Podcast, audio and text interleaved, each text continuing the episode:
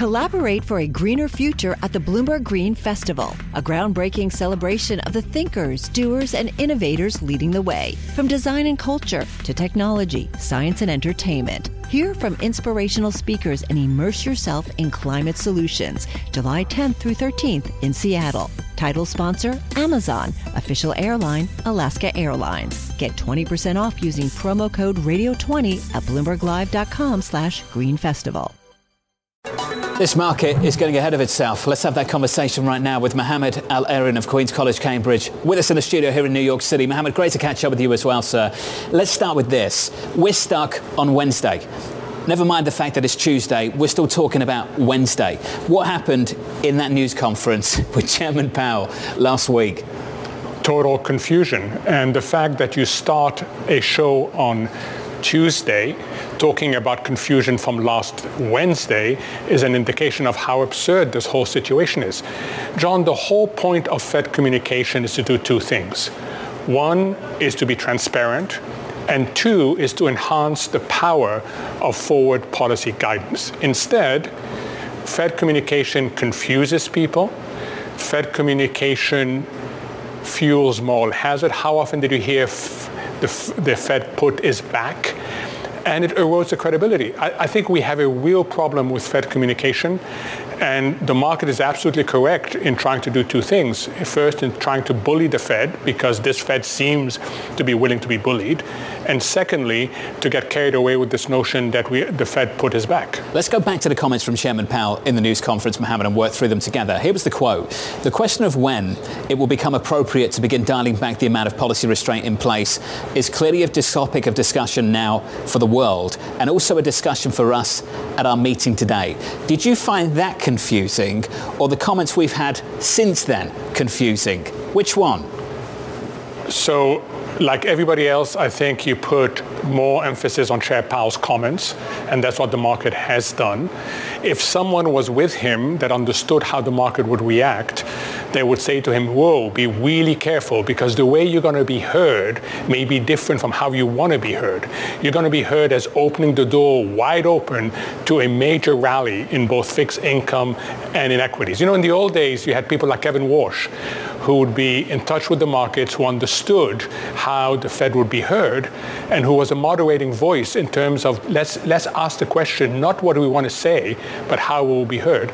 We don't have that. And John, this utter confusion, you have now two-pronged communication reaction. One is to walk back what he said, and the other one is to explain what he said, right? You can't do both at the same time. You've got to decide, are we walking it back or are we explaining it? Now we're getting both. So we've had plenty of pushback, not just from Fed officials, but from people writing columns, including yourself, Mohamed. Bill Dudley, former New York Fed president, said this was a big gamble, this apparent pivot. You've said the market shouldn't be being bullied, or rather, the market shouldn't bully the Fed. Now, can you explain to me just that headline on the market bullying the Fed? How is the market bullying the Fed? So what the market has done, and we saw it in January of twenty nineteen, we saw it happen in April of twenty twenty, we saw it happen in November of twenty twenty-one, is that every time the Fed goes towards the market, because there's a, there's a decoupling, the market runs away further from the Fed. And the market has understood that it can drag the Fed along. And that's got to stop, John, because we get overshoots, and then we've got to pay for the consequences of those overshoots later on. In the piece in the Financial Times that you wrote earlier this week, there was a quote at the very top of the article. It read as follows: it turns out that inflation was transitory after all. That's some of the language being used out there at the moment, Mohamed. Why is that the wrong conclusion? Yeah, so I used that quote and, and then pushed back on it immediately, saying not only is it analytically incorrect, but it is dangerous. Why is it analytically incorrect? A transitory phenomenon is temporary, it is reversible, and therefore you look through it. You don't change your behavior. Massive behavioral changes have resulted over the last few years from inflation that was too high, starting from the Fed itself having to tighten, but we've seen also the banking issues, we've seen what's happening to commercial real estate. There's been major changes. So to call inflation transitory after all is to ignore that the landscape has changed because of inflation. It's also dangerous, John, because it opens the door to this notion that we're going back to a rate structure that is very artificial. We're not. We're going to settle at a higher average level of yields than we did after the global financial crisis. And we shouldn't fuel this, this notion that we're going back to what followed the global financial crisis. We, we are living in a world of inflexible supply side. What's happening in the Red Sea is another illustration of that. And we've got to recognize that we're no longer in a world of insufficient demand. We live in a world of insufficient supply. We'll get to the Red Sea and the Suez Canal a little bit later in the hour. Let's just pick out one part of the economy, Mohammed, together. Let's go to the labour market. Haven't we learned from this cycle so far that this labour market, the characteristics of it, aren't a threat to price pressure? Yes, because the supply side has been responding.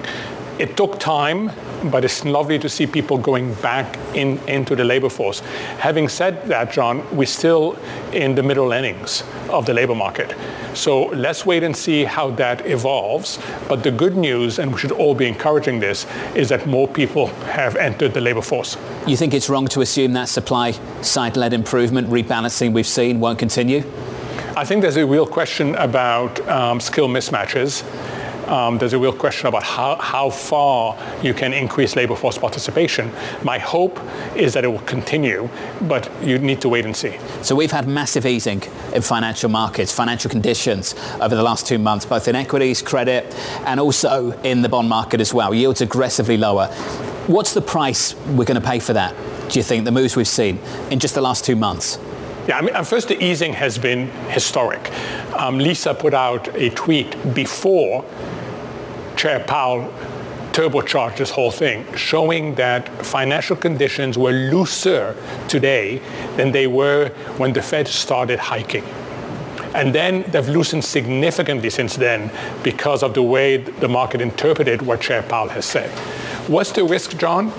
The risk is that they're loosening too f- quickly and too much, and that in itself will mean that the last mile of the inflation battle, which was complicated to begin with, gets even more complicated. Why does it have to be complicated? We've heard from many people who think maybe the hard work is behind us. Jan Hatzius, Goldman Sachs, talked about that in his outlook for twenty twenty-four, and I guess I think we're hearing that from Fed officials as well. Yeah, perhaps I... this last mile doesn't have to be that difficult. Secretary Yellen even weighing in on it as well. Why do you disagree with them? So first of all, it depends how you define the last mile. If you define the last mile how I would like them to define, define the last mile, which is de facto or implicitly target a higher inflation rate, it doesn't need to be difficult. And if that's what their thinking is, I very much applaud that, because there's no need to sacrifice um, the real economy in order to get to an inflation target that's not suited for the world we live in today. So if that's the interpretation, then I'm with them. It doesn't need to be complicated. It doesn't need to create damage. If the interpretation is we're going to get to two percent without causing problems, I just don't see it. Look at the inflation dynamic. Look at what's happening. You would need service disinflation to massively accelerate, because outright goods deflation is going to stop at some point. And it's very difficult to get service inflation down using interest rate policy alone. So do you get the sense this Fed is accepting two point something for inflation and not two point zero? I think they're heading that way, John. Yes, I do. I think they're heading that way. They're never going to say it, but I think they're recognizing, and the new emphasis you're starting to hear, and you heard it today from Mary Daly, the president of San Francisco Fed, saying basically we don't need to sacrifice the real side of the economy. Mohammed, let's build on that just a little bit. E M, I think there's a massive home bias right now here in the United States. Growth is okay, inflation's coming down, rate cuts seemingly are just around the corner. Why wouldn't you stay here? Why would you go abroad right now? Because there's more value abroad. Um, you've seen this in local currency, in E M. Um, the asset class ha- has been abandoned by quite a few investors. Um, as I mentioned, speaking to Monica, it continues to suffer outflows when other asset classes have suffered inflows. I mean, we say we call it the everything rally, and E M has rallied, but it hasn't changed the technical dynamics. So I find it quite interesting. There's a lot of conversation going on. Is it structurally damaged? Is it the way E M is managed? Um, but if you compare like for like, there's a valuation advantage that isn't being exploited enough in the E M. We'll see if rate cuts are a catalyst for change, a change of attitudes towards emerging markets in the year to come. Mohamed, let's build on that just a little bit. E M, I think there's a massive home bias right now here in the United States. Growth is okay, inflation's coming down, rate cuts seemingly are just around the corner. Why wouldn't you stay here? Why would you go abroad right now? Because there's more value abroad. Um, you've seen this in local currency in E M. Um, the asset class ha- has been abandoned by quite a few investors. Um, as I mentioned, speaking to Monica, it continues to suffer outflows when other asset classes have suffered inflows. I mean, we say we call it the everything rally, and E M has rallied, but it hasn't changed the technical dynamics. So I find it quite interesting. There's a lot of conversation going on. Is it structurally damaged? Is it the way E M is managed? Um, but if you compare like for like, there's a valuation advantage that isn't being exploited enough in E M. We'll see if rate cuts are a catalyst for change, a change of attitudes towards emerging markets in the year to come.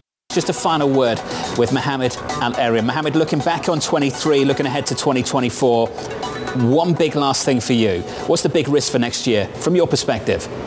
I think it's both a risk and an opportunity, which is volatility that causes more dispersion. You know, John, we've banked early the major supportive top-down factor, and that is that the Fed would pivot to loosening and considerable loosening. Well, we've banked that. That is what's pushing us and will continue to push us for a while. The what next, it's not going to be a top-down factor. It's going to be bottom-up. So more volatility and more dispersion. Mohamed, thank you for today and for the whole of twenty twenty-three. Thank you, sir. Collaborate for a greener future at the Bloomberg Green Festival, a groundbreaking celebration of the thinkers, doers, and innovators leading the way. From design and culture to technology, science, and entertainment. Hear from inspirational speakers and immerse yourself in climate solutions, July tenth through thirteenth in Seattle. Title sponsor, Amazon. Official airline, Alaska Airlines. Get twenty percent off using promo code radio twenty at Bloomberg Live dot com slash Green Festival.